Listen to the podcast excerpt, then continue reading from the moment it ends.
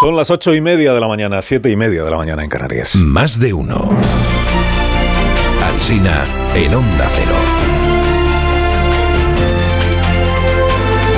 Dirección de sonido, Fran Montes. Producción, María Jesús Moreno, Marisol Parada y Alicia Eras.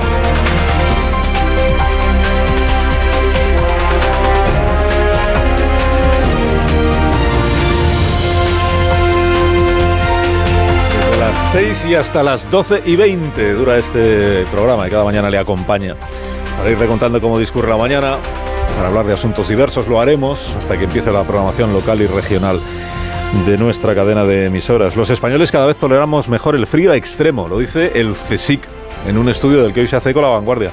Dice que la manera de medirlo, perdón por, el bajón que ahora va a tener usted, pero la manera de medir esto, de cómo de resistentes somos al frío, son los fallecimientos que se producen por las bajas temperaturas. Entonces, midiendo lo que ha ocurrido en los últimos 40 años, se llega a la conclusión de que el umbral ha eh, descendido, traducido que resistimos mejor las bajas temperaturas y también las más altas. También somos cada vez más resistentes al calor, que lo sepa usted. El núcleo de la Tierra se ha frenado. Pero a la prensa escrita el asunto le conmueve poco, porque apenas aparecen las primeras páginas. Y lo hace en el diario El País. Dice, la esfera interna, el núcleo, puede que esté girando ya en sentido contrario. Traducción para este programa a cargo de la catedrática de Geología Puy Ayarza. Puede que empiece a, a girar el núcleo interno más lento que el resto de la Tierra, lo cual sería como una rotación neta en sentido contrario, pero no sería en sentido contrario, sería en la misma dirección que la Tierra, pero un poco más despacio. Un poquito más despacio el, el núcleo. Es una hipótesis, es una hipótesis. O sea, tranquilidad que el mundo no se detiene, el mundo no se para, el mundo sigue girando. Feijó no ha conseguido que nadie le compre la idea de hacer alcalde siempre al que más votos tenga, pero al menos sí ha conseguido aparecer hoy en las portadas de El Mundo, El País y La Razón en el oratorio de San Felipe Neri y firmando este documento que él mismo ha redactado. Para todo el que conozca qué significa en la historia constitucional de España el oratorio de San Felipe Neri, pues la imagen se traduce sola el símbolo de la cuna del constitucionalismo que dice Amón. Pero para quien no conozca la historia de España, pues lo que se ve es a Feijó en una iglesia rodeado de cirios y firmando unos, unos papeles, títulos. Dice el país, el plan de Feijó despierta recelos en sus varones y dudas jurídicas. Las dudas, que es en donde pone el foco el periódico, son porque el alcalde no tendría que someter a pleno asuntos de naturaleza gestora y eso reduce el margen para que la oposición controle a quien gobierna. La razón, dice Feijó, blindará el diálogo PSOE-PP frente a populismos. 60 medidas para borrar el sanchismo. En su editorial aplaude el diario La Razón. Dice 100 días para sanar una democracia herida. Los 100 días es porque Feijó se ha comprometido a que las 60 medidas las impulsará en los primeros 100 días de su gobierno. Discrepa de la línea del periódico de La Razón Tony Bolaño, que dice en su columna que este plan pasará sin pena ni gloria pacto de agua de borrajas, lo llama, insípido, sin sustancia y sin importancia. En el mundo, Feijó reformaría el Congreso para evitar errores legislativos. Se refiere a los límites que propone al uso del decreto para legislar. La editorial del Mundo es muy a favor de Feijó, aunque le pone algún pero. Le pone un pero a lo de la lista más votada para el gobierno de España, que no concuerda con el espíritu constitucional, y dice que falta concreción en otras medidas. Pero en conjunto, que acierta Feijó en el diagnóstico. ABC lo llama derogar el sanchismo y el español borrar la huella de Pedro Sánchez. También este diario le pone reparos a lo de la lista más votada en los municipios. Dice el español que esto redundaría en un control casi absoluto de las grandes ciudades por parte del PP y del PSOE y una imposición del bipartidismo por vías ajenas al resultado de las urnas. En la misma línea, Martí Blanc en el Confidencial. Ahorrémonos las elecciones, dice. Resucitemos el turnismo de la restauración borbónica y la figura del cesante que inmortalizó Galdós. Hace números este articulista y le sale que en las últimas elecciones generales votaron a PP y PSOE 11.800.000 españoles. 11.800.000. A otros partidos 12.200.000. Palomera escribe en el diario.es. Dice, a Feijó le sobra la democracia. No le interesa el diálogo, ni los espacios compartidos, ni los acuerdos. Y añade, Feijó es uno de esos líderes a los que les gusta el boato y la pompa, más que a Rajoy leer el marca. Aznar aparece fotografiado hoy en el mundo en un acto del Instituto Atlántico en el que acompañó a Mañueco. De él dijo que sabe liderar. Pero lo llamativo de la foto es que Aznar está sentado, pero con las dos piernas en alto. Me han captado ahí en un momento que las dos piernas a la vez, como si siguiera en Texas con Bush, pero le hubieran quitado la mesa sobre la que apoyar los pies. Cuenta Juan Malamed que la semana pasada hubo una comida de gallegos en Madrid, donde se evidenció la buena sintonía entre Rajoy y Cándido Conde Pumpido, que también sale hoy en algunas fotos Conde Pumpido, pero con los pies apoyados en, la alfombra de la Moncloa, recibido por su nuevo mentor que es Pedro Sánchez. La política municipal es noticia en la prensa de Barcelona porque Colboni del PSC deja el ayuntamiento para hacer campaña por la alcaldía.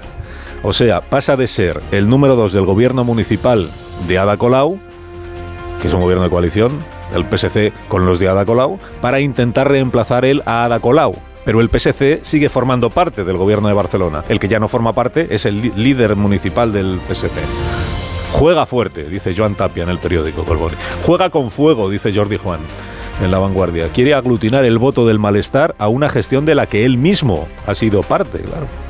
El confidencial dice que Sánchez lo apuesta todo la batalla por Barcelona y descuida a Madrid, que tiene a Reyes Maroto al ralentí. Es una expresión muy de siglo XX, que diría Marta.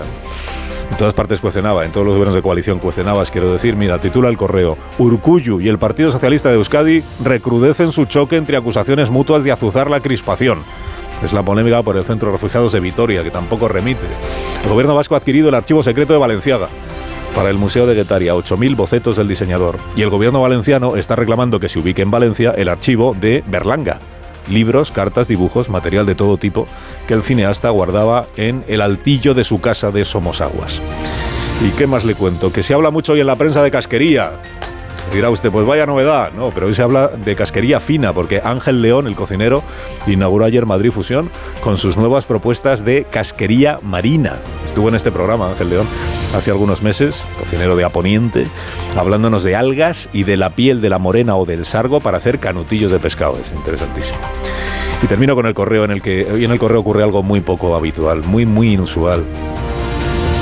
Una redactora pide perdón por adelantado porque sabe que su crónica no va a gustar a sus lectores.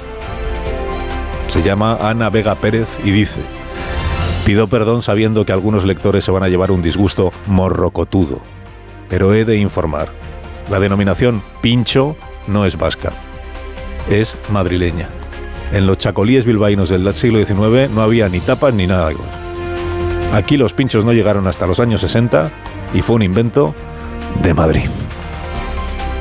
Ánimo vascos. La vida sigue.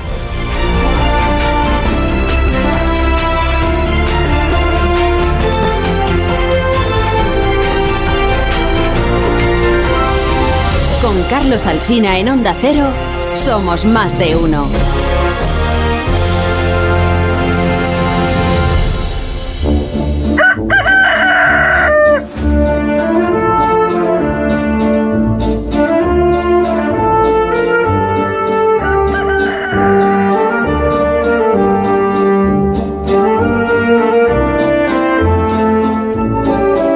La torre, como cada mañana, a esta misma hora. Buenos días, Rafa. Buenos días, Carlos Alsina. Eh, El mayor acierto del plan que Fijó ha presentado en un lugar sagrado para el liberalismo español es el haber rescatado la palabra regeneración para la vida política. Es una palabra que solían manosear los candidatos y los periódicos, un término de cierto prestigio y ya había caído en desuso. Eh, Es verdad que las de regeneración son ese tipo de promesas que uno suele extraviar en su mudanza a la Moncloa. Pero también es cierto que es algo que Fijo todavía puede prometer y Sánchez no, definitivamente no. Así que ha decidido suscribir un compromiso con los ciudadanos que al menos tiene el valor testimonial o notarial de permitir que se le recuerde en caso de que gane las elecciones. Mejor eso a que ya tenga elegido a su propio Tezanos o a su propia Dolores Delgado y fantasee ya con aprovechar todas las ventajas, que son muchas, que el sanchismo deja como legado para su sucesor como gobernante sin escrúpulos. El gobierno suele reclamarle propuestas a Feijo. En este plan hay 60, pero he decidido desecharlas todas con un mohín de desprecio, todas excepto una. Se ha centrado precisamente en la más inverosímil, que es aquella que Rajoy resumió de forma onírica como es el vecino el que elige al alcalde y es el alcalde el que quiere que sean los vecinos el alcalde. Una de esas propuestas que se hacen para ser rechazadas y sacudirse así la responsabilidad por los pactos postelectorales que vendrán. Concluye la torre, concluye. Eh, concluyo que al menos, oye, que cartazgo se adivinen, esa, concluyo rápido, vamos, inmediatamente. Concluyo que al menos la regeneración ha vuelto a ser una promesa, cuando ya nos habríamos conformado solo con que frenase la degeneración. Frenase, frenase, frenase como el núcleo de, Eh, el núcleo de la Tierra, que te escuché ayer y, y me, me- me sobrecogí al escuchar el comienzo de la brújula de ayer. Núcleo de la Tierra la se ha frenado. telúrica. Dios mío, ¿y qué hacemos entonces aquí? ¿Qué será de nosotros? Bueno, Rafa, te escuchamos a las 7, como siempre. Que tengas un buen día y gracias por madrugar Gracias. con nosotros. Es mi trabajo. Es que es verdad que le dedicó, le dedicó un tiempo y atención ayer eh, Rafa en la brújula a este asunto del que Antonio Casado me preguntaba más detalles esta mañana, que es lo del núcleo de la Tierra que ha perdido velocidad según la hipótesis de dos científicos chinos y que eso podría explicar que los días eh, duren cada vez eh, más o, me- o menos, no recuerdo. O, sea, vamos, menos. hacia otra reforma del calendario, ¿no? A este paso. A mí es lo, lo único que me asusta, ¿no? Volvemos otra vez a la reforma de, del 1532, me parece, del calendario gregoriano que se llamó, que es del que estamos viviendo. Pues vamos hacia otra reforma. La el primero fue la, la de César, ¿cómo se llama aquella? La Juliana, la de a- antes de Cristo, después la, la gregoriana, y ahora estamos esperando la siguiente. En cuanto se demuestre que la disminución es constante, pues lo siguiente es reformar el calendario. Eso es, eso, eso es. No, es- eso no es lo que dicen los, los científicos chinos, pero podría ser una consecuencia, sí. No, pero todavía no saben cuándo. Todavía no saben. Es no una- han medido todavía cuál es la disminución del ritmo. Son ese. milésimas de segundo cada año o algo así. O sea, es una cosa muy lenta, muy lenta, que, que es prácticamente imperceptible. Eh, Aurora Carino Bravo, buenos días. Buenos días. Buenos días. ¿Algo quieres eh, comentar sobre el asunto del núcleo de la Tierra o no estamos en condiciones? Bueno, yo algo había notado, de esto de que los días eran más cortos porque no, no me daba tiempo a hacer nada. Entonces, esto yo ya lo había notado. Pero de todas formas, el que podría hablar de estas cuestiones, que era el experto en el núcleo irradiador, era Íñigo Errejón. O sea que a lo mejor Núcleo irradiador. habría que preguntárselo a él. es verdad. Conceptos, conceptos. Paco Maruenda, buenos días. ¿Qué tal? Muy buenos días. Muy bien, ¿y tú cómo estás? Bien. ¿Estás interesado Aquí por este asunto del, del núcleo de- del núcleo terrestre, de la diferencia entre el núcleo, el manto, la corteza, la superficie que es en la que estamos Me nosotros? salté esa clase en el MIT, ¿sabes? Entonces lo ando un poco despistado. Pero bueno, Bueno, siempre puede intentaré recuperar. Me parece apasionante, pero más aparte. Sí, la, la hipótesis es, es apasionante. Las consecuencias ya nos ha explicado. Dentro de 100.000 años es probable que a lo mejor tenga una consecuencia directa complicada. Los biólogos nos han, nos han explicado que, primero, que es una hipótesis. Ya. Eh, y lu- luego que está por ver si están relacionadas estas dos cosas. Eh, un hecho que ya se ha confirmado, que es que efectivamente los días cada vez duran más o menos. Es que no recuerdo si es más o menos, pero Menos, son creo. milésimas de segundo. Es verdad que eso se viene comprobando, pero que no está confirmado que, este, que la causa sea lo de la pérdida de velocidad del, del núcleo de la Tierra. Que hay que- eh, modificaciones también del campo magnético, pero que no está confirmado que una cosa sea consecuencia de la otra. Es una hipótesis. Y en segundo lugar, que en todo caso eso no significa que esté en riesgo, ni, ni que se vaya a parar el planeta, ni que vayamos a morir todos, porque esto es lo que sale Bueno, en las sí. películas, la verdad. Morir sí, pero, pero de esto no. No, ya llegará la inmortalidad, de eso hablamos Bueno, en este momento. oye, yo no la García, ya. descarto. Buenos días, Marta. Buenos días, a mí esto me inquieta mucho, porque se acortan los días, pero ¿de qué rato? O sea, de, ¿dormimos menos, madrugamos más? Eh, ¿Es de los lunes o de los sábados? Pero si es una, no, no es lo mismo. una no es lo milésima de segundo, ¿qué más te da? Dormir una milésima de segundo más o menos. Me recuerda esa gran escena del universo se expande. Amón Rubén, buenos días. Que me gusta mucho esta idea de Nacarino, de acuerdo con la cual el- ella es el centro gradual del universo, pensando que Yo he dicho eso. la primera repercusión de que el Cuando- se detenga cuando todo el mundo sabe que es Rubén Amón, ¿cómo le- va a ser no le da tiempo a terminar la- las tareas. Eh, yo creo que es una, una significación de escena de Woody Allen, si me lo permitís. Claro. Y desde mi ignorancia científica, a mí me fascina esta historia desde, la fascinación, valga la redundancia, estética, porque las imágenes que han aparecido de esa, esa idea de la, de la bola de, de hierro y níquel, de sus 1.200 kilómetros de radio, ¿no? Me resulta muy atractiva estéticamente y me tiene completamente subyugado. Estas noticias además sirven para que aprendamos todos cosas que igual nunca supimos o que teníamos olvidadas. Por ejemplo, esto Hombre, es mucho más bonito lo de la núcleo de la Tierra. hombre. Y que nos Eh, sentamos pequeñitos. Esto. Ver, me dices, ¿cómo se va para si se para el núcleo de la Tierra, entonces está parando la, la Tierra en su No, porque es que el, el núcleo va por su cuenta. Está ahí flotando en un, en un caldo de, por utilizar un término muy técnico, en un caldo de, De cultivo. en un Caldo de cultivo. Así da gusto. como en un magma de, de hierro demasiado candente. Entonces está entrando un calor de verdad, flotando. sí, en serio, ¿eh? entonces el núcleo va, va a su Te aire. sin nada ya. Va a su- aire. Ah, no, si tienes una camiseta. Oye, Bueno. ¿nos, nos acordáis cuando en la escuela nos explicaban los peligros que tenía lo de la basculación del eje? Que entonces se iban a deshelar los, los, los polos y, y- No recuerdo nada los- de eso. Oye, Claro, creo que sí. Hoy en mi generación no se asustaron con eso. Ahora van a asustarles con, con el tema de la, del magma que, que No, no, Bueno, no, yo- no se asuste circula a nadie otra velocidad sigue. distinta, ¿no? Creo que tu Bueno, generación nos nosotros fue. asustaba más con la ceguera, ¿no? A ver, esto, esto Dejadme que tengo al teléfono a una invitada, por favor. Dejadme un momento. enseguida os pediré criterio, enseguida os pediré criterio sobre las propuestas de Núñez Feijó, las 60 medidas, dicen hoy algunos periódicos, 60 medidas para eh, derogar el sanchismo o borrar la huella de Pedro Sánchez. Enseguida os pediré criterio a vosotros, pero antes se lo voy a pedir a la portavoz de la Dirección Nacional del Partido Socialista, que es la ministra Pilar Alegría, que tiene la amabilidad de atendernos esta mañana, Eh, aunque sea unos minutos porque va a empezar el Consejo de Ministros. Eh, Pilar Alegría, buenos días.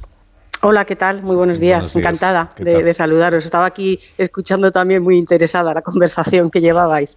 Porque usted enti- lo del núcleo de la Tierra lo entiende, lo de que pierda velocidad y las consecuencias que puede tener y eso. ¿no? Pues me pasa un poco como al señor Maruenda. Creo que, que tampoco debía estar muy, muy atento ese día en, en clase, pero bueno, desde luego, cu- cuanto menos es un debate, un debate bien interesante.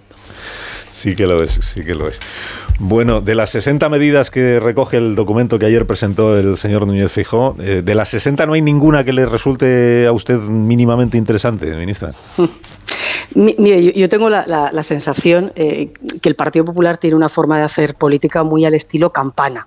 Y, y me voy a, y me voy a explicar. Es decir, hace mucho ruido, hacen mucho ruido, pero luego están vacías por dentro.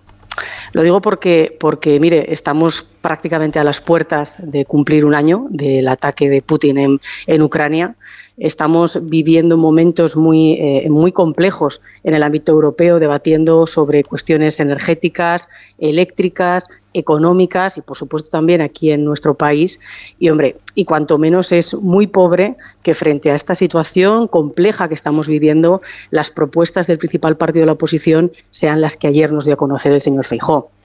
Más allá, por no entrar en esta propuesta que él quiere dar como carácter de, estrella a esto de que vote, de que perdón, de que, de que gobierne la lista más, la lista más votada, que en fin, eh, yo siempre digo que a la hora de hacer una propuesta, uno primero se la tiene que creer y segundo al menos empezar a aplicarla por su propia casa. Y, y estarán de acuerdo conmigo que ni una cosa ni la otra. Lo digo porque, vamos, ejemplos tenemos múltiples en importantes ciudades de este por ejemplo, la ciudad donde yo soy, que soy de Zaragoza, eh, que hoy es el alcalde Azcón con ocho concejales de 31 cuando yo gané esas elecciones, o por ejemplo, nos podemos ir al caso de Palencia, donde gobierna eh, la- el candidato, en este caso de Ciudadanos, de tres concejales de 25, porque así lo quiso el Partido Popular con apoyo de Vox, o en el caso de Orense, que es la ciudad del señor Feijó, donde ganó el Partido Socialista y sin embargo hicieron alcalde a la tercera fuerza de ese, digamos, de esas elecciones. Con lo cual, como le digo, una propuesta que ni él sí mismo se cree y además, ¿por qué no decirlo también? La propia señora Ayuso ayer ya le echó abajo esa propuesta. La señora Ayuso lo que, lo que dijo es que ella mm, ve mejor lo de la segunda vuelta, creo que es lo que... eh, la segunda vuelta sería de los dos que han quedado en las elecciones municipales, estamos hablando siempre. Elecciones municipales, los dos candidatos o candidatas que hayan quedado con más votos, entre ellos dos, que los ciudadanos puedan, los vecinos puedan elegir cuál de los dos quieren como alcalde. Bueno, la señora Ayuso, la, señora Ayuso cuanto menos es más coherente, porque ya, por ejemplo, sabe perfectamente que las anteriores elecciones autonómicas, ella no ganó las elecciones, las ganó el señor Ángel Gabilondo y ella pudo ser presidenta de la Comunidad de Madrid por el apoyo de las fuerzas políticas de Ciudadanos y de Vox. O sea, sabe perfectamente de lo que habla porque además ella se apoyó, como digo, en otras fuerzas parlamentarias y no fue presidenta porque en su momento fuese la lista más votada. Entonces, eh, el Partido Socialista ni, se va a sentar a hablar de este asunto con el Partido Popular. O sea, desechamos, desechan ustedes completamente la, la propuesta. Mire, a nosotros sinceramente lo que nos gustaría es hablar de debates y de cuestiones bastante más serias, sobre todo más importantes para la gente de la calle.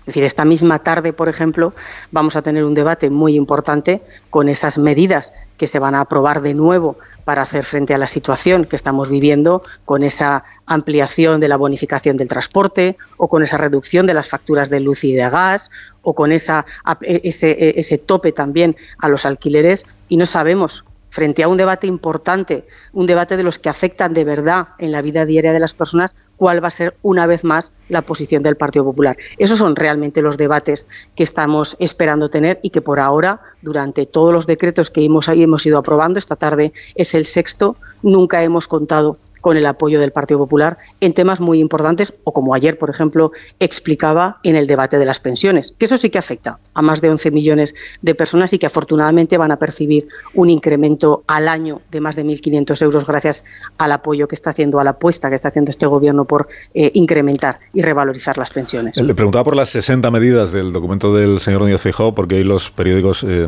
eh, subrayan que usted habló ayer de chascarrillos del Partido Popular y no sé si se refería únicamente a la propuesta de la lista más votada o a las 60 medidas que aparecen en el documento, si las 60 le parecen chascarrillos. Bueno, es que me parecen de verdad eh, poco serias.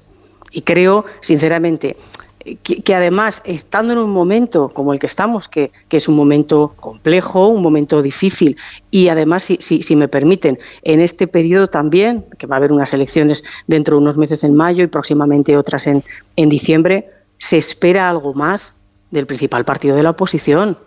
¿Cuál es la posición que tiene el Partido Popular en el debate económico? ¿O en la cuestión de las pensiones? ¿O sobre el mercado de trabajo? o sobre las propuestas para tener una, sanidad mejor en nuestro país. Estos son los debates que realmente, de verdad, son necesarios en estos momentos y, por qué no decirlo también, son los debates que yo humildemente creo que los ciudadanos esperan de los principales partidos de este país. Y hoy por hoy, hombre, está de, verdad, estas propuestas de campana que digo yo, que no dejan de ser, sí, generar ruido, que pueden generar, lógicamente, sus líneas en distintos medios de comunicación, pero oiga, son de verdad propuestas huecas, pero, por ejemplo, la reforma del Código Penal para recuperar el delito de sedición, la reforma del Código Penal para volver a endurecer las penas por todo tipo de malversación. Pero mire, sí, evidentemente ellos, como partido político, pueden hacer todas las propuestas que, que consideren importantes, mm. pero, ojo, necesitarán también el apoyo suficiente, al menos llegar a 176 apoyos y votos en el Congreso de los Diputados para hacer efectivas las distintas propuestas que en su momento quieran hacer, que por otro lado es lo que este Gobierno lleva haciendo. Nosotros en este momento tenemos 153 diputados en el Congreso, en el Congreso. Para aprobar todas las medidas que llevamos abordando desde el inicio de la legislatura, hemos tenido que dialogar y consensuar con las distintas fuerzas parlamentarias. Bueno, el Partido Popular en, el momento que llegasen a gobernar este país, si así lo decidieran los ciudadanos, tendrían negociar, dialogar y debatir con el resto de fuerzas parlamentarias para poder aprobar las medidas que ellos consideren. Yo le digo, es decir, a nosotros en, todo este camino desde el año 2018, desde que arrancó la propia, la propia eh, crisis de la pandemia y ahora actualmente con esta, este desafío que estamos viviendo a nivel europeo, nos hubiese gustado poder haber tenido al otro lado al Partido Popular para poder llegar a acuerdos en temas muy importantes que hoy por hoy, ya le digo, ha sido absolutamente imposible. La, propuesta, por ejemplo, que hace el señor Núñez Feijóo, o la promesa que hace de penalizar la convocatoria de un referéndum ilícito, ¿esa tampoco la comparten ustedes? Pues es que esto ya está reflejado en la propia Constitución española. La Constitución española no da cabida a los referéndums.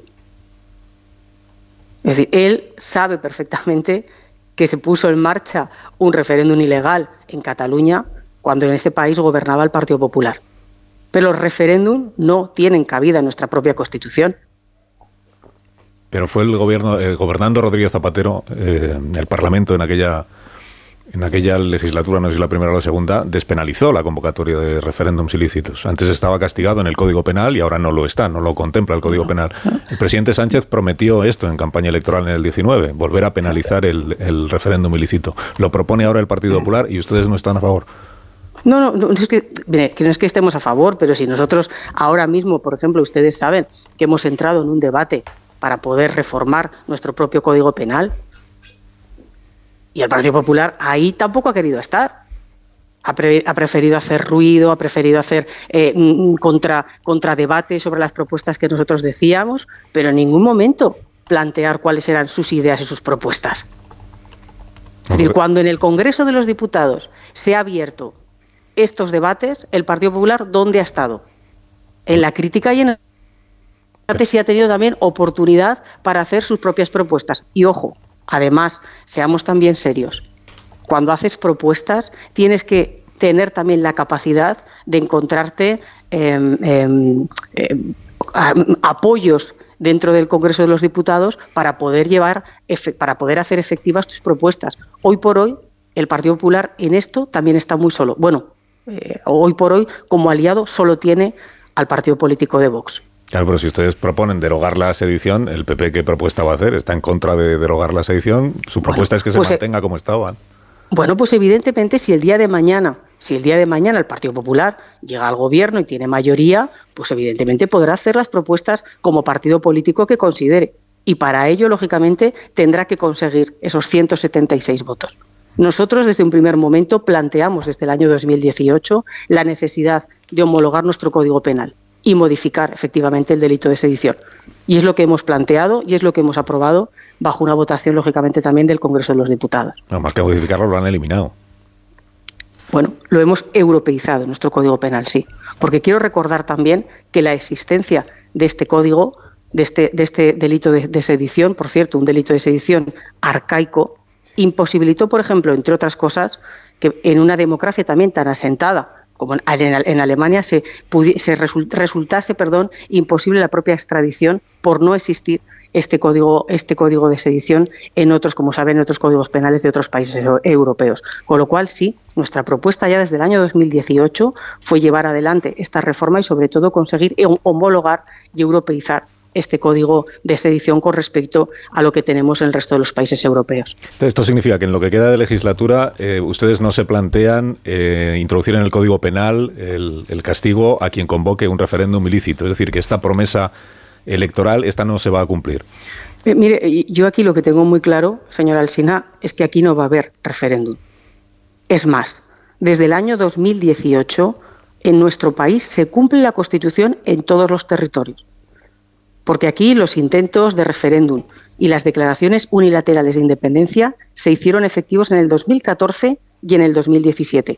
Y entonces en este país no gobernaba el Partido Socialista, gobernaba el Partido Popular, el señor Rajoy. Y cuando nos encontramos, por cierto, uno de los también eh, de las situaciones más complicadas y más complejas que vivimos en nuestro país, ahí estuvo también el Partido Socialista apoyando al entonces Partido Popular que gobernaba en este país para que se aplicase el 155. Pero no nos olvidemos de la hemeroteca.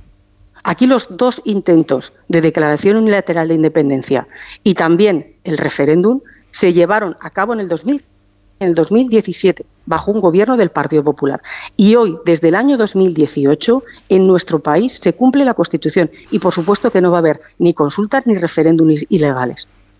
Una última cuestión que sé que tiene que ir al Consejo de Ministros y no quiero yo entretenerla, pero otra de las ideas que plantea y el señor, otra de las propuestas o promesas que hace el señor Núñez Feijó es eh, reformar la ley del solo sí es sí para corregir los efectos no deseados que se han producido con esto de las rebajas de penas a algunos de los eh, violadores ya condenados.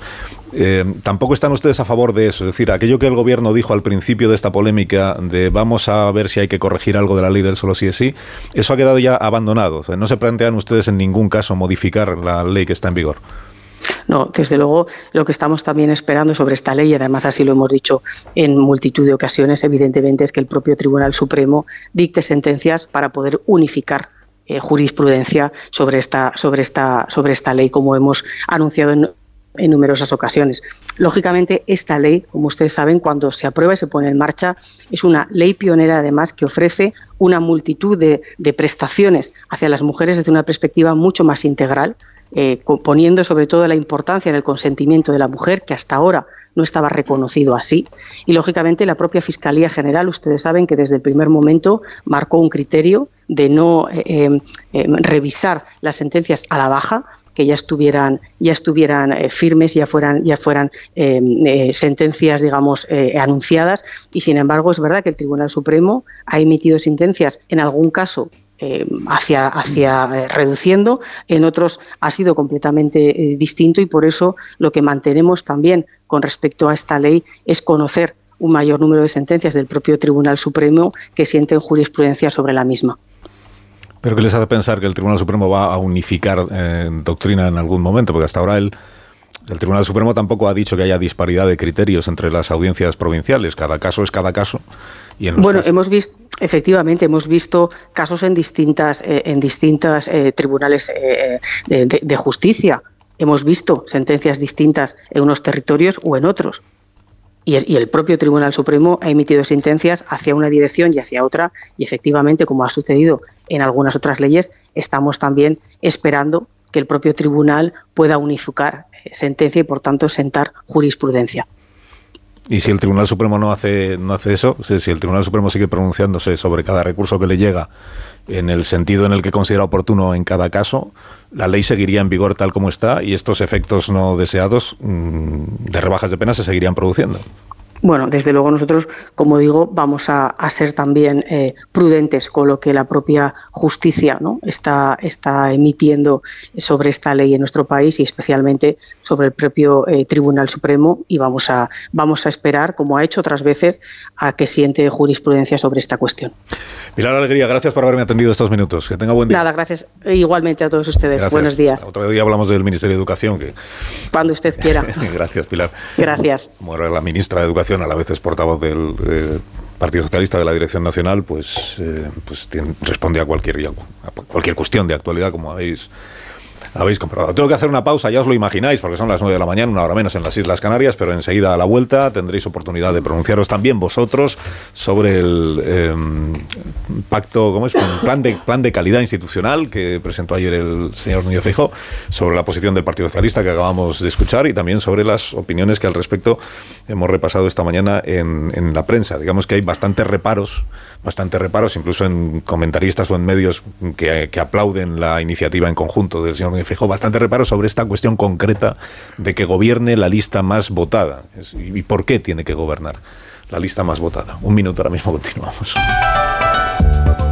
Más de uno en Onda Cero. Carlos Alsina. Más de uno en Onda Cero.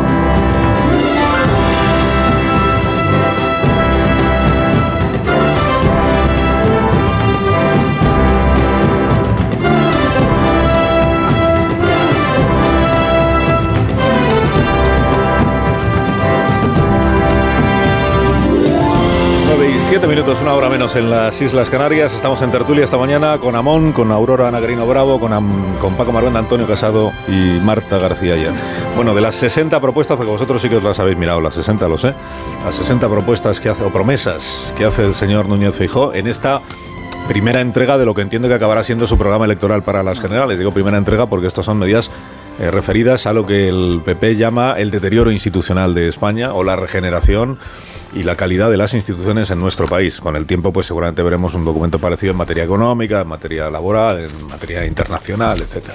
Pero sobre estas 60 medidas, eh, ¿cuál os parece la más, eh, la más relevante? La que más se está hablando, ahora os preguntaré también, es la de la lista más votada.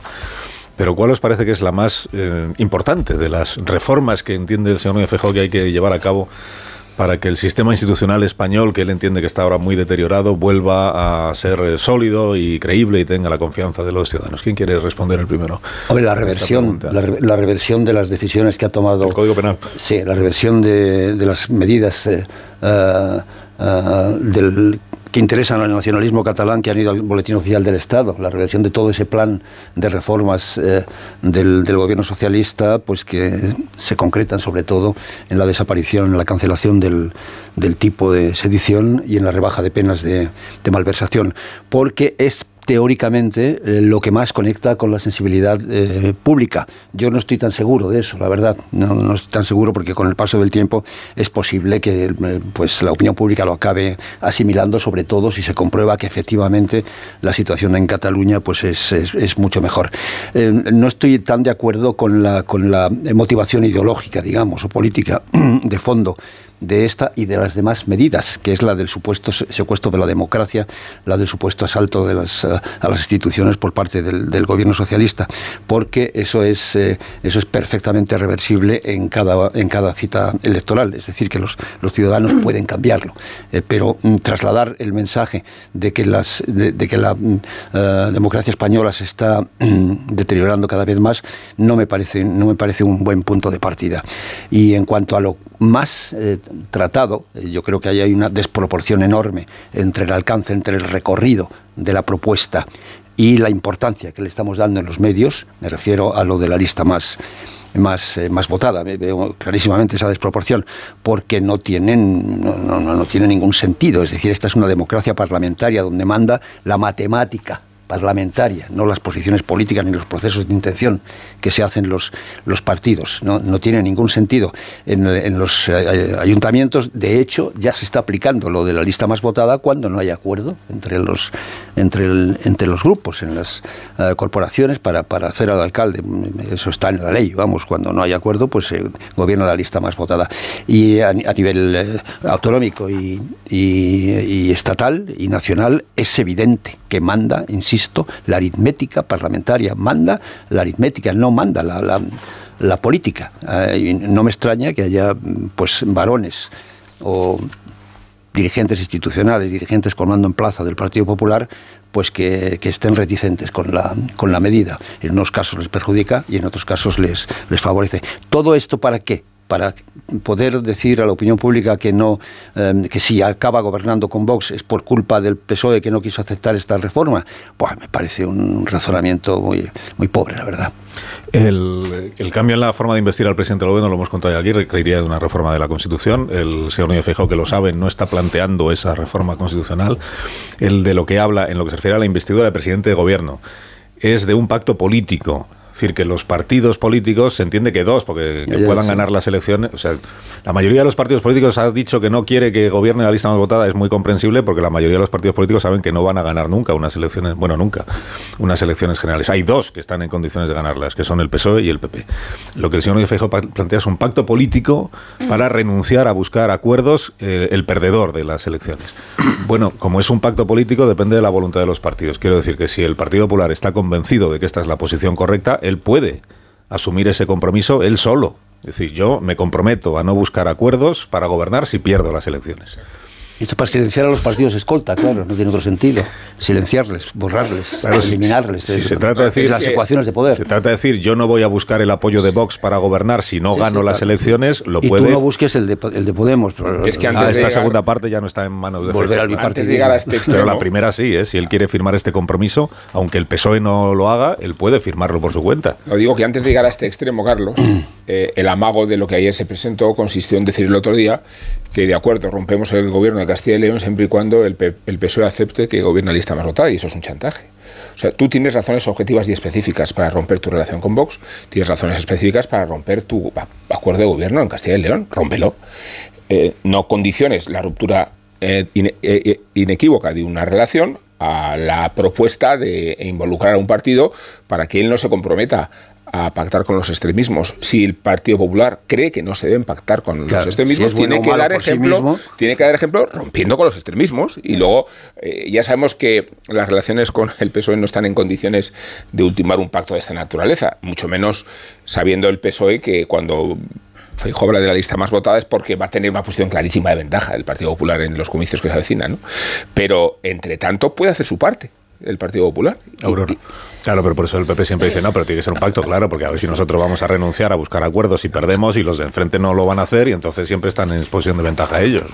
Aurora. Bueno, antes de nada, no puedo resistirme a hacer un pequeño Ojo, comentario ¿eh? sobre una cosa que ha dicho la portavoz eh, ministra de Alegría. Ha dicho, e insisten mucho en esto, ¿no? que el 1O se celebró contra un gobierno del Partido Popular.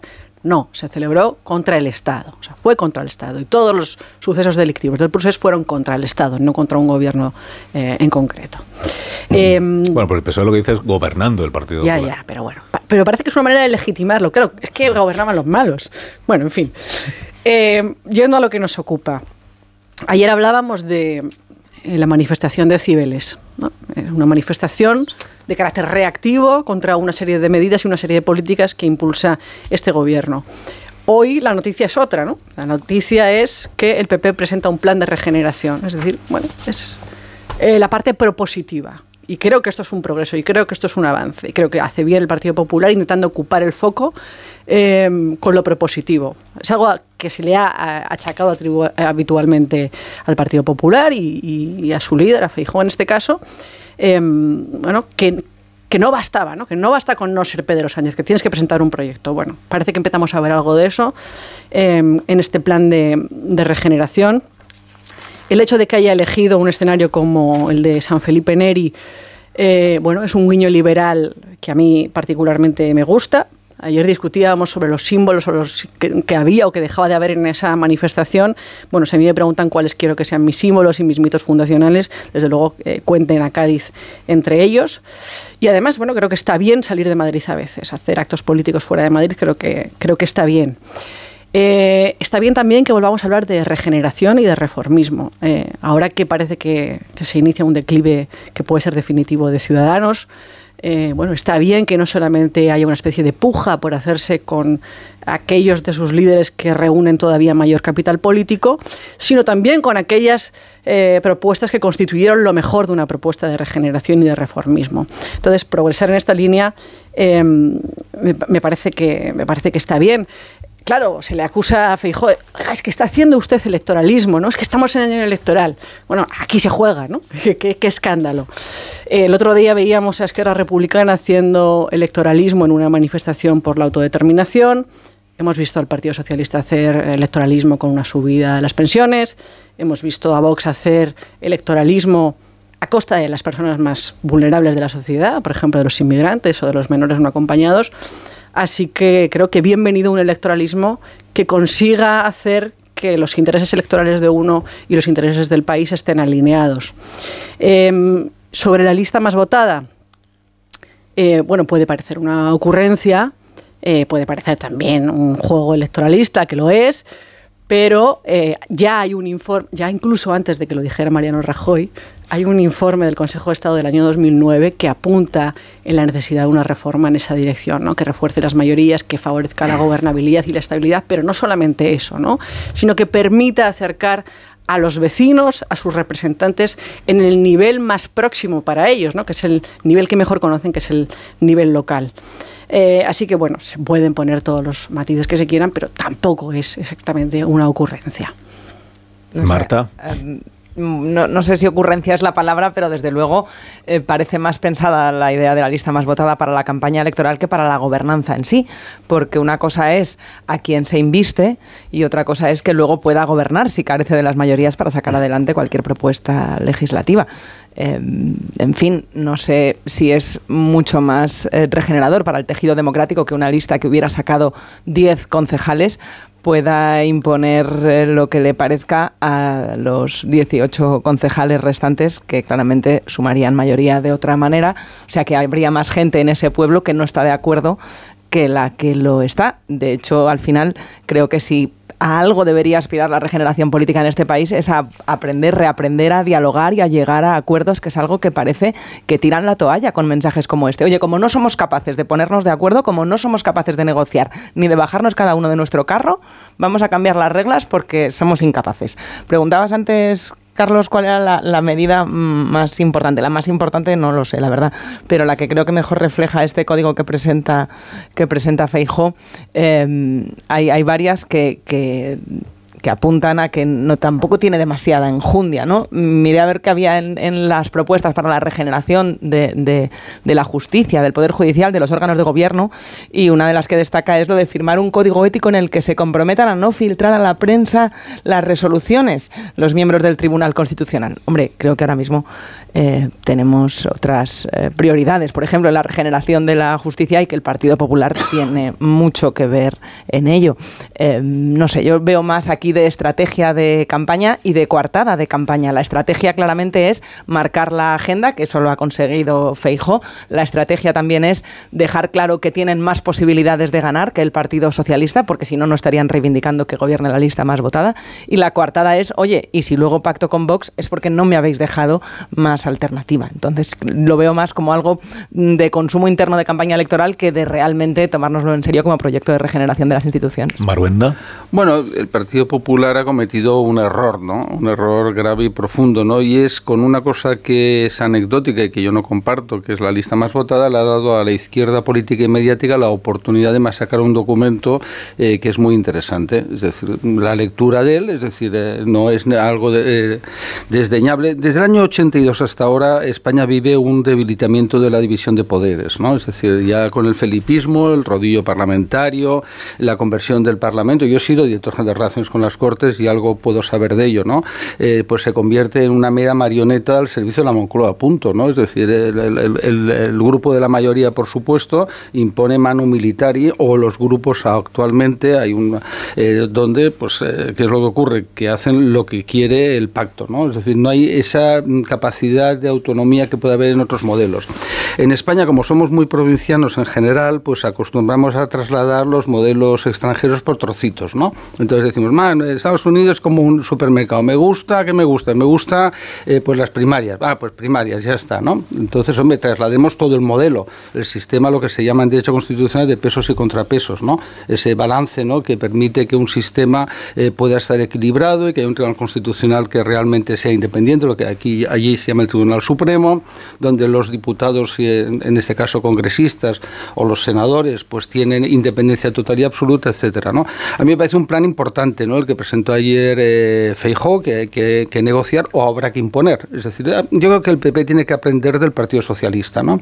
Cuando está en el poder, impone ya está, punto, ¿no?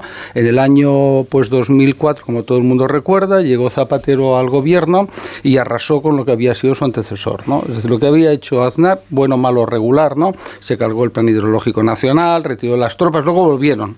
Eh, de, bajo mano ¿no?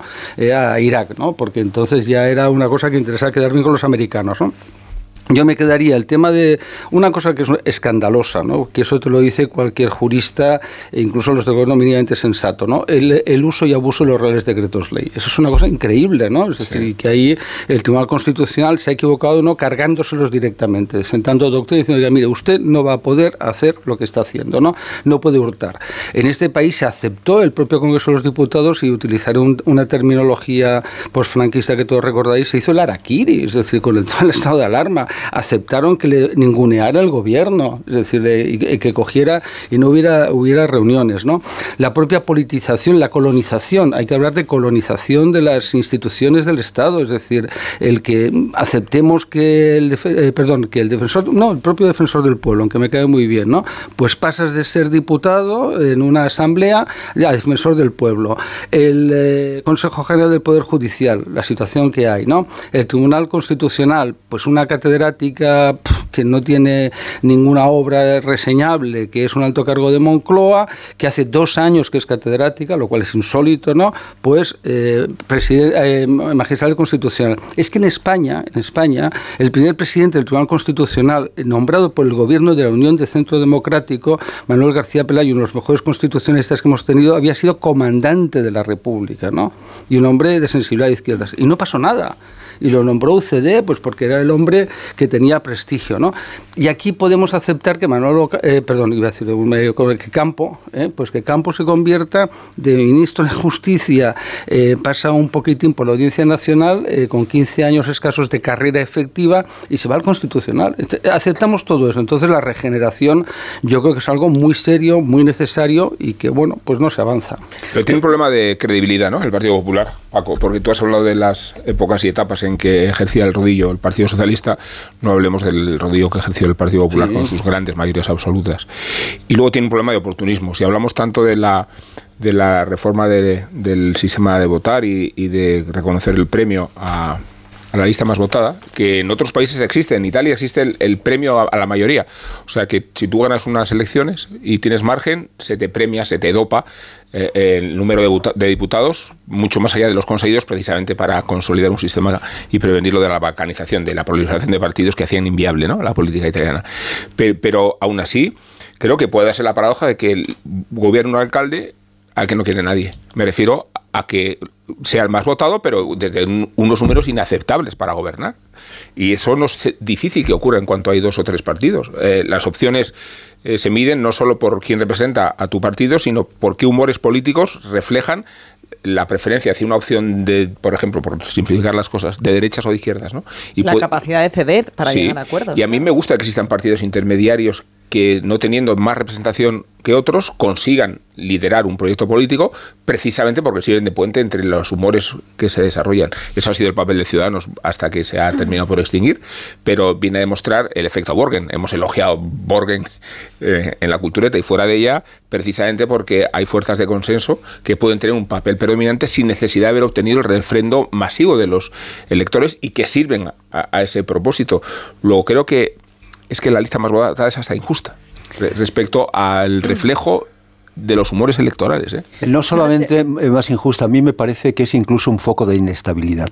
Es decir, está planteado en la mente de Feijóo, me imagino, que lo plantea pues como, como un elemento de estabilidad del sistema, ¿no? El hecho de que pueda votar la lista más votada. Y yo creo que es al revés por lo, que explicaba antes y por lo que estás explicando tú en estos momentos. O sea, si machacas a los partidos escoltas y machacas a los, a los partidos que eventualmente pueden resolver una situación de ingobernabilidad, estás creando ahí un, foco de, inestabilidad permanente. Es que, es al revés. Es que el pacto de Estado pasaría por reconocer las dos fuerzas no pactar con los extremismos y que la, la fuerza opositora principal fuera el sustento de la fuerza ganadora. En ese caso, pero Rubén, todo esto en, el, nivel, volver al bipartidismo, pero no a este de, reciente, sino al de Sagasta y un pacto, pero que pasa por el, compromiso de no reconocer a los extremos. Lo que, lo que decía el Consejo de Estado es, bueno, sí, sabemos que eh, formar, formar mayorías, eh, mayorías absolutas en el nivel municipal es complicado, exige eh, reunir casi el 50% de los votos para tener una mayoría absoluta. Em, y eso da lugar, bueno, eh, a un sistema que el, que el Consejo decía que podía desvirtuar la voluntad de los vecinos y también que podía dar lugar a operaciones bueno, poco transparentes, como las que hemos visto muchas veces en el nivel local, eh, de censura, transfugismo, bueno, toda esta serie de cosas con las que, em, con las que, se, quería, eh, que se quería acabar. tú hablabas del sistema italiano. Es decir, bueno, se puede, se puede eh, limitar, porque también en Italia tuvieron sus problemas con esto, ¿no? Aquello que se llamó... el paradigma de la estabilidad. la, porcata, lo que se llama la porcata. un partido que tuviera el 30% de los votos, que de repente eh, tuviera el 50%. Aparecían 12 partidos en las urnas y decías, bueno, pues habrá que premiar de alguna forma al que tiene más. Italia iba por delante nuestro, económica. Eh, yo creo que olvidamos, es verdad, lo de por gobierno, ¿no? Es cierto. Y el derecho comparado te permite de todo, de sistemas, ¿no? Y el modelo italiano era un cachón yo me acuerdo cuando estaba el gobierno, que el equivalente al ministerio donde yo estaba, que era Educación, Cultura y Deportes, eran seis ministerios. Es decir, el equivalente que tenían ellos. ¿no? Lo estoy diciendo, Paco, del equilibrio que hay a veces en, en la fórmula mayoritaria y proporcional. Que hay países donde la fórmula... Sí, en Grecia son 50 diputados que te regalan si ganas. son fórmulas conducidas a la estabilidad. pero habría que cambiar muchas más cosas que un acuerdo verbal entre partidos o simbólico, porque una cosa, insisto, es que te invistan eh, presidente o alcalde y luego que puedas sacar adelante cualquier reforma legislativa si no sumas la mayoría en, el Pleno. Claro, entonces no puedes... Es, como decía, es que es más inestabilidad. ¿Pero por qué se debate esto ahora? Porque ha cambiado... Porque se ha salido con la suya de que se hable de este Llevamos más tiempo, no, no me refiero a eso, me refiero a que este debate que lleva un cierto tiempo es porque el Partido Popular y el PSOE ya no tienen las mayorías parlamentarias en el Congreso que tenían, ¿no? Cuando dentro de unos meses, ¿no? Yo creo que esto se va a ir corrigiendo y vamos a ir viendo cómo los dos grandes partidos se va recuperando el bipartidismo imperfecto, ¿no? Porque al final la inestabilidad que se genera teniendo a los filoetarras, claro, porque es que lo que ha cambiado es que ahora los filoetarras marcan la pauta, ¿no? Es decir, hemos pasado de PP PSOE luchando contra ETA a los filoetarras ahí en el Congreso. Pero eso, no, Es, pero eso no es consecuencia de la ley que está en vigor ni, de, la norma constitucional. No, no es lo que me refiero. Eso es consecuencia de, cómo se conducen los líderes de los partidos políticos. Totalmente de acuerdo, es lo que quería llegar. ¿no? es que el problema es ese. Es decir, la mayor parte, incluso cuando se plantea el famoso informe del Consejo de Estado, hay alguna cosa que sí que es asumible, ¿no? como el tema de la mujer y la, sucesión de la corona, por supuesto. ¿no? Pero en el resto lo puedes hacer tú, es decir, eh, políticamente, con el desarrollo de la Constitución, tienes margen más que suficiente para hacer lo que quieras, pero tienes que tener voluntad política y el político tiene un lenguaje. Eso pasa en televisión española. Cuando está en la oposición dice una cosa, cuando está en el gobierno es un botín a ocupar, ¿no? El Consejo General es un botín a ocupar, el Tribunal Constitucional, etcétera, etcétera, ¿no? Entonces has de cambiar también los hábitos y los mecanismos de control. Lo que el, lo que el PP no, no ha explicado, al menos yo no se lo he escuchado, es eh, en, qué casos concretos de la vida municipal de nuestro país le han llevado a, a concluir que hay que cambiar la manera de elegir a los alcaldes. ¿Qué casos concretos? Eh, llevamos cuatro años de mandato de los alcaldes en esta Mm, última. Pero lo has mencionado tú en literatura, Carlos, y es la, Es desigual. la vinculación Entonces con está, Vox. está hablando de corregir una situación que se ha producido o es, o es una reforma preventiva, preventiva, clarísimamente preventiva. para no tener él que ya, Es- No, es para desactivar la, la acusación de que se está echando en manos de la ultraderecha, No, es porque para tener esta... una coartada. Claro, que es una coartada. Es- Claro, es- claro, es una claro, medida pero bueno, que la preventiva, Oye, como no me fío de mí y de mis principios, vamos a ponernos de acuerdo para evitarlo. Mm, No, bueno, es, es como devolverle la, la culpa, de- devolverle No la culpa al solo, que Partido pacto, ¿eh? Que eso pacto. Es, eso es. Ojo que como no hagáis esto voy a pactar con el Por con- eso he mencionado a antes que el origen culpa de esta vuestra. discusión es que en el fondo es, es la propuesta de romper el gobierno de Castilla y León a expensas de que el socialismo acate un cambio de la forma de elegir, de forma que gobierna la lista. Es que viene de ahí. Tú rompe con Vox, tú rompe con Vox si quieres que tienes que romper. Claro, si estás convencido a- de Aldo que estás explícitamente. Y, y- y- Pero- y- no digo si, si, si creen que hay que romper. Pero de O sea, todas no- maneras, no, eh, subordinarlo a una reforma de nivel la forma de votar. autonómico. O sea, estamos hablando a nivel municipal. Y además creo que no se puede, no se debería mezclar porque en el caso a nivel municipal, evidentemente, eh, podría hacerse, estar- estaría respaldado por el artículo 140 de la Constitución, pero eso ya no se puede llevar al nivel autonómico ni al nivel eh, nacional. Pero la como- expectativa sí es esa, ¿eh? Como, como parece que se puede pretender, desde luego, eso, eso sí que. Es el complejo no del PP, si me permitís. ¿no? El PP es un partido acomplejado, ¿no? Es decir, y en lugar de decir, oiga, yo parto por Vox a usted porque me pasa por las narices, ¿no? Como usted pacta por los filoetarras y pacta Hablando con de regeneración de- Exacto, no, es que- no, no. Como hizo Aznar por en el el diálogo. 2000. Efectivamente, la- la tolerancia no tienes que estar acomplejado. no pero te lo digo, digo, lo digo, lo puedes decir más educadamente, ¿no? Pero para que la gente lo vea claro. Es decir, pero que, que- exactamente, pero que, que- que- qué Pero- broma. pero que no me parece No, no, hombre, pero qué broma. como factor de ¿Qué broma que es? Es decir, tú pactas con Otegui, es decir, es que Otegui era un miembro de Pero, la edición de ETA, ¿no? Paco, yo creo que- entonces no puedes no regeneramos nada, ese es el y tú más pero es que el otro no va a hacerlo. Vamos a ver. Em- eh, Pedro Sánchez es uno de los personajes más fascinantes de la historia de España, ¿no? Es de una capacidad de adaptación camaleónica Pausa. que lo hemos vivido todos, ¿no? Ha sido de todo, el más firme de... Hombre, eh, no me va el más guapo. Sí, exacto, bueno, No, que no, que no tiene ideología, que no tiene principios, bueno, que no tiene valores, ya sé. ante alguien así que hoy dice una cosa y que dentro de unos meses, si le conviene, dirá la contraria. Pero la generación no puede pasar por emular a Sánchez. No, no, pasa por derrotar a Sánchez. Es decir, ni, es que, ni claro, por que si tener no que reformar las leyes para prevenirnos de un- una persona como Sánchez. Que me parece claro. Bueno, es un tipo muy inteligente, menospreciado Por la que- derecha política Tenemos que inmediata. cambiar y las normas porque hay un señor al frente del PSOE y del gobierno que se llama Sánchez y ya, pero... No, no, hombre, o sea, porque has establecer unas normas que va a ser nadie una pueda modificar. seria. No, no, Carlos, yo no digo eso. Tú has de modificar para decir, eh, por No, ejemplo, las usted- normas siempre se podrán modificar No. si hay mayoría parlamentaria para hacerlo. Bueno, pero tú puedes, hay cosas que tú no puedes modificar, ¿no? Es decir, que puedes establecer por ley orgánica, te obliga a una mayoría reforzada, etcétera. Bueno, por ya. ejemplo, lo- los reales decretos ley. Ahí tú tienes que consolidar una doctrina que impida Sí. que se pueda hacer y eso modificas la ley. Entonces, estableces unos requisitos eh, para que se pueda honrar el decreto ley. Yo te puedo hacer una lista, modestamente, y cualquiera de los que estamos en esta mesa, de lo que has de realmente modificar para poderlo hacer. No es muy complicado. Una pausa. Y a la vuelta hablamos de otros asuntos. Ahora seguimos.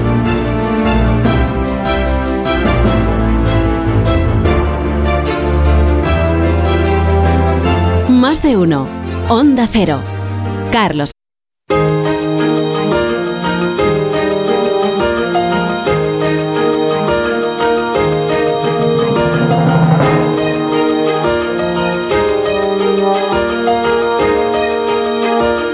Más de uno.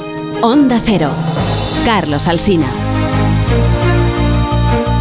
23 minutos para que sean las 10 de la mañana, una hora menos en las Islas Canarias. Con vuestro permiso, aparcamos un instante la actualidad política y el debate sobre las cuestiones que nos ocupan cada día para contar algo más sobre esta noticia que facilitamos ayer. La Policía Nacional comunicó que el 11 de enero detuvieron en Sitges, en Barcelona, a un individuo que está acusado, en prisión ya eh, preventiva, acusado de agredir sexualmente a seis menores de entre 3 y 10 años. Lo venía haciendo desde el año 2016. Y lo que se contó ayer es que este tipo grababa esas agresiones, eh, en ellas su rostro no aparecía en esos vídeos, o al menos no aparecía completo, y las subía a esto que se llama la dark web.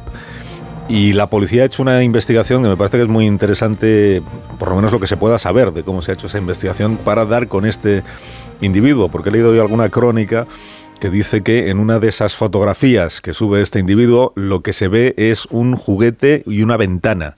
Y que partiendo de ahí es como la policía llega a localizar y a detener al individuo en cuestión. Tengo al teléfono a Javier Izquierdo, que es inspector de la Policía Nacional. Eh, Javier Izquierdo, buenos días. Hola, buenos días, Carlos. Buenos días. Bueno, lo que me, lo que me le, puedo, tutear, no le importa, ¿no, Javier? Sí, sí, por supuesto. Gracias, gracias. Bueno, lo que, lo que nos puedas contar sobre cómo se hace una investigación de estas características o esta investigación en, en concreto, para tampoco dar muchas eh, pistas a, a individuos que puedan estar haciendo estas mismas, estas mismas acciones delictivas. ¿Cómo empieza una investigación de estas características? ¿Cuál es el punto de partida, Javier? Pues mire, le comento, eh, afortunadamente en esta materia investigativa, pues la colaboración policial internacional, remamos todos los países en un mismo sentido, entonces es, es muy fluida y funciona muy bien. Entonces nosotros el día 5 de enero eh, recibimos eh, noticias acerca de, de, vamos, de, los compañeros australianos de la policía de Queensland se me ha en la dark web pues imágenes eh, que posiblemente podrían eh, contener idioma castellano. Este tipo de colaboraciones es bastante habitual, pero claro, casi siempre este tipo de imágenes están producidas desde países de Sudamérica. La sorpresa en este caso fue cuando empezamos a analizar las imágenes y primero pudimos eh, limpiar el audio y comprobar que se escuchaba una película de fondo traducida al idioma español, español de España, no, de Sudamérica. Y luego también detectamos que aparecía un juguete eh, con forma de coche de policía en el que se podía leer la inscripción Policía Municipal. A partir de ahí pues realizamos una investigación en fuentes abiertas y pudimos comprobar cómo efectivamente ese juguete eh, se fabricaba y se distribuía aquí en España. Por lo tanto, ya teníamos la primera pista que nos indicaba que, estas imágenes, pues desgraciadamente, se habían producido desde, desde el territorio nacional, motivo por el cual empezamos la investigación y, nos pusimos en marcha de forma urgente ante, la ante el inminente riesgo en el que se podrían encontrar determinados menores que se observaban en las imágenes. Claro, pero España es muy grande, entonces una vez que se sabe que eso se ha grabado eh, en España, mm, ¿cómo se llega hasta el piso del edificio, de la calle, de la ciudad en la que este individuo está realizando este, estos, está cometiendo estos delitos? Pues efectivamente, como bien dices, España es muy grande y por algún sitio teníamos que enfocar la investigación.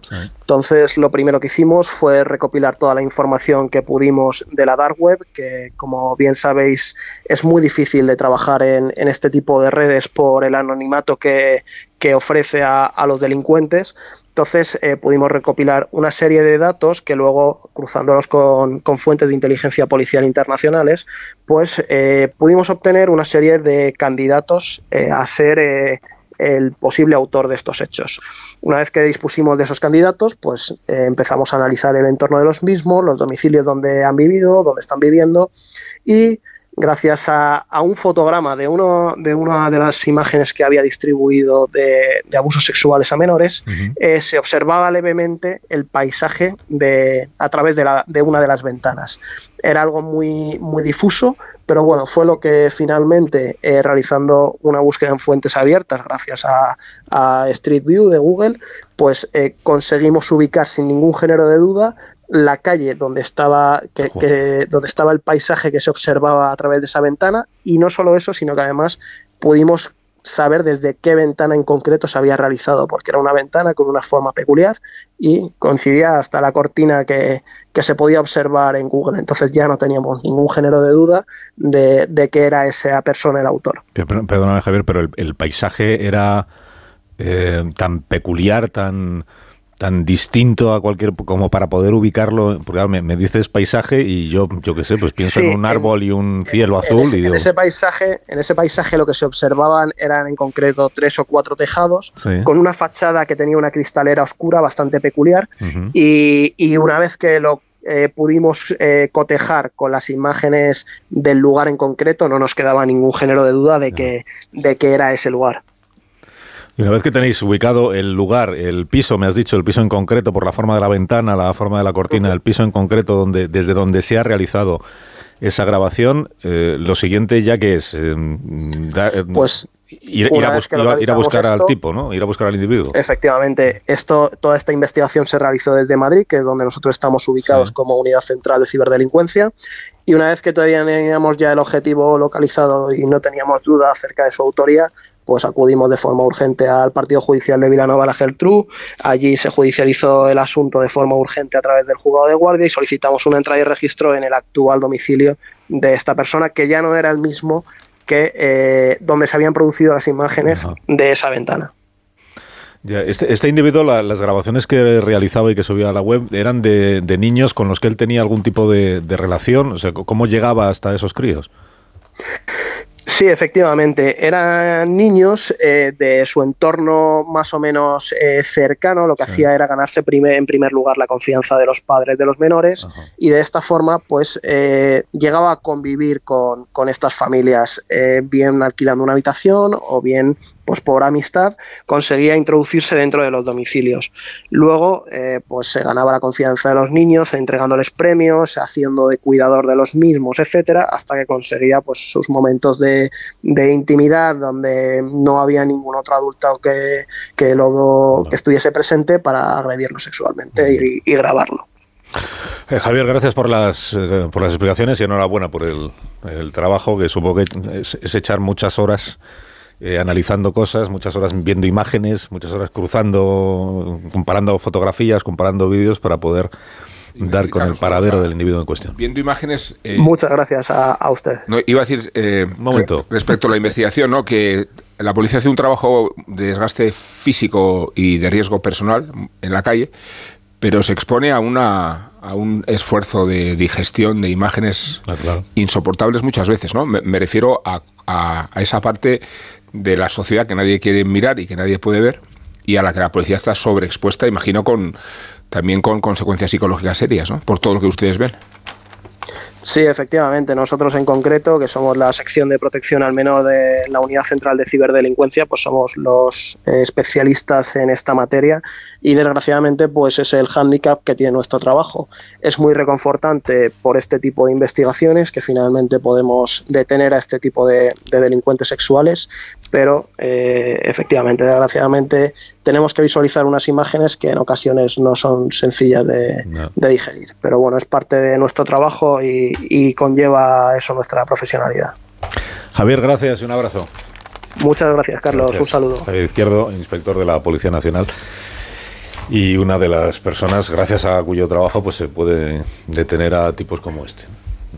La, conversación con este policía demuestra una vez más una, una tesis, una afirmación o una sensación de que España es pionera en el, en el tema de la persecución de los, de los delitos sexuales, en, en, todas sus modalidades, desde el agresor sexual hasta, hasta la violencia eh, machista. Eh, yo creo que es de los países que de verdad más eh, estamos tomándonos en serio el asunto este, no solamente a nivel policial, efectivamente, sino también judicial. Bueno, hay una colaboración internacional potentísima, una de las, de las cosas que más este incentivó en, la Interpol la colaboración internacional tecnológicamente, cuando empezaron estas tecnologías como la web profunda y demás, fue eh, precisamente frenar la pederastia eh, y los delitos sexuales online, especialmente con menores, porque también era uno de los principales mercados. Es espantoso decirlo, pero uno al final eh, se ponen las, las, las, medidas para prevenirlo porque es de lo más frecuente que sucede. Y la colaboración internacional en este caso es crucial. Los sexuales occidentales en países pobres es una situación bastante degradante y bastante habitual. ¿eh? Sí, porque la policía de Filipinas, por poner un ejemplo, pues a lo mejor no tiene los recursos o las, los incentivos para perseguir este tipo de delitos cuando se producen allí. Un minuto y enseguida rematamos el análisis de las cuestiones de este día y si Amón tiene a bien indultar a alguien esta mañana, desde la generosidad que le adorna, también tendremos ocasión de escuchar. Generosidad. Sí. Que le adorna, ha dicho. Sí, sí. sí, lo ha dicho. Más de uno en Onda Cero. Más de uno en Onda Cero.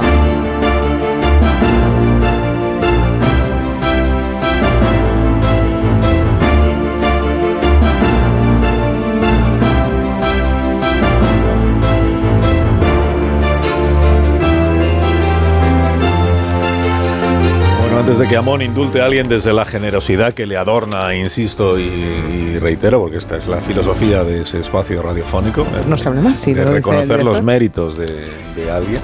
Antes de eso, en medio segundo me contéis si España finalmente va a entregar tanques Leo para Ucrania o no. Dijo ayer el ministro Álvarez que tiene que ser una decisión común de la Unión, no ponga esa cara, Paco Maruenda, es uno de los temas de actualidad. Ellos estuvieron todo el día. No, no, si me Todo el el día reunidos importante. los ministros de Exteriores de la Unión Europea. Eh, uno de los asuntos era este de los tanques Leopard, aunque dice Borrell, pon- pon- no pongamos el foco solo en lo de los tanques, que estamos ayudando Bueno. también con otro tipo de armas, es verdad. Pero dice Álvarez, no, decisión tiene que ser conjunta de los ministros. Pues no hay decisión conjunta, porque el polaco quiere enviar ya los tanques, los bálticos dicen que también, Alemania dice yo no, yo no pongo vetos, pero yo no. Entonces no va a haber decisión conjunta, lo cual eh, eso es bueno eh, o malo para el gobierno de España. El que no haya una decisión conjunta en la que ampararse, digamos, para no tener un criterio propio a la hora de... Es malo para Europa. 15 segundos, venga. Es malo para Europa. Para España, con, con remitirse a la, a la voluntad común, tiene bastante. Yo creo que, el- Pero es el- que no la hay. incógnita es Alemania. Es, es quien debe responder. La pregunta que haces es muy buena para, para, para que le responda Alemania de una vez. A mí me parece que España debería también aclarar cuál es su postura, porque en Europa hay dos, y eso de mm, ampararse en que son cuestiones de, de defensa y por tanto hace falta mm, pues cautela, suena más también a, a opacidad deliberada para no mostrar Claro, las contradicciones dentro del gobierno de coalición. Ahora Claro, es lavarse tenemos, las manos. ahora tenemos una guerra eh, terrorífica y espantosa eh, de carácter eh, localizado, ¿no? Es decir, tenemos el riesgo de extenderla. Es decir, en Rusia, ¿cómo puede...? Porque, claro, no es, aquí nadie es racional. Es decir, si fuera racional no estaríamos en esta guerra, ¿no? Entonces, sabemos de que Rusia, si los tanques Leopard llegan allí, las van a destruir, ¿no? Y tenemos el riesgo que decida utilizar armas tácticas nucleares, Pero ¿no? ¿qué pasa? Polonia ve el riesgo en... Tú claro, tú porque dices el riesgo de hacer algo y Polonia ve el riesgo de no hacer nada. Dice, como le salga bien lo de Ucrania, luego vienen a por mí. O sea No, que hay no. riesgo en los dos lados. No, el, el no, el riesgo es la escalada armamentista. Lo- O- se o- vivió en la Primera Guerra Mundial, se vivió en la Segunda Guerra Mundial, pero ¿hasta dónde queremos llegar? Claro, Es pero no lo percibe igual un vecino que, que Claro, alguien que esté más alejado. cuanto más cerca estés, más claro. riesgo ves en no hacer nada. Sí, pero Entonces, podemos ganar esa guerra, es decir, de nosotros vamos a ser capaces. Yo estoy a favor. Estaría bien que el gobierno tuviera públicamente este debate y nos Pues, explicara cuál es su Vamos, postura. España es una broma en este contexto, por favor. Aquí tenemos indulta. cuatro tanques. No hay indulto. Ah, que no hay indulto, indulto. Carlos. Hay condena. Condeno a los cerrajeros, no a todos, ¿Cómo? sino a los que abusan de las situaciones de emergencia y de excepción para estafar a quienes se han dejado las llaves dentro.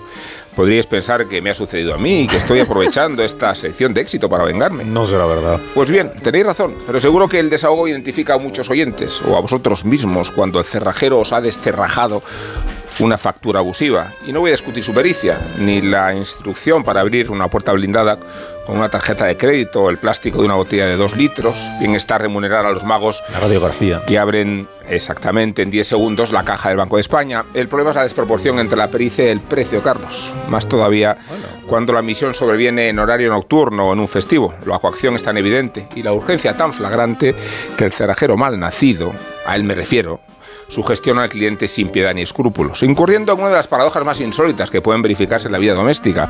La puerta blindada que supuestamente te protege del atracador no te protege del cerrajero. Es el cerrajero quien te atraca y quien para mayor sarcasmo te pregunta si quieres IVA. Atraco con IVA. Adelante. El desasosiego de sentirse estafado se añade a la propia incertidumbre de tu seguridad. Creías que tu puerta blindada no sería capaz de abrirla ni el gran Houdini ni los asaltantes del tren de Glasgow, pero el cerrajero paracaidista te acaba de mostrar con la Black and Decker que el lugar más seguro de tu casa es sin duda alguna el descansillo.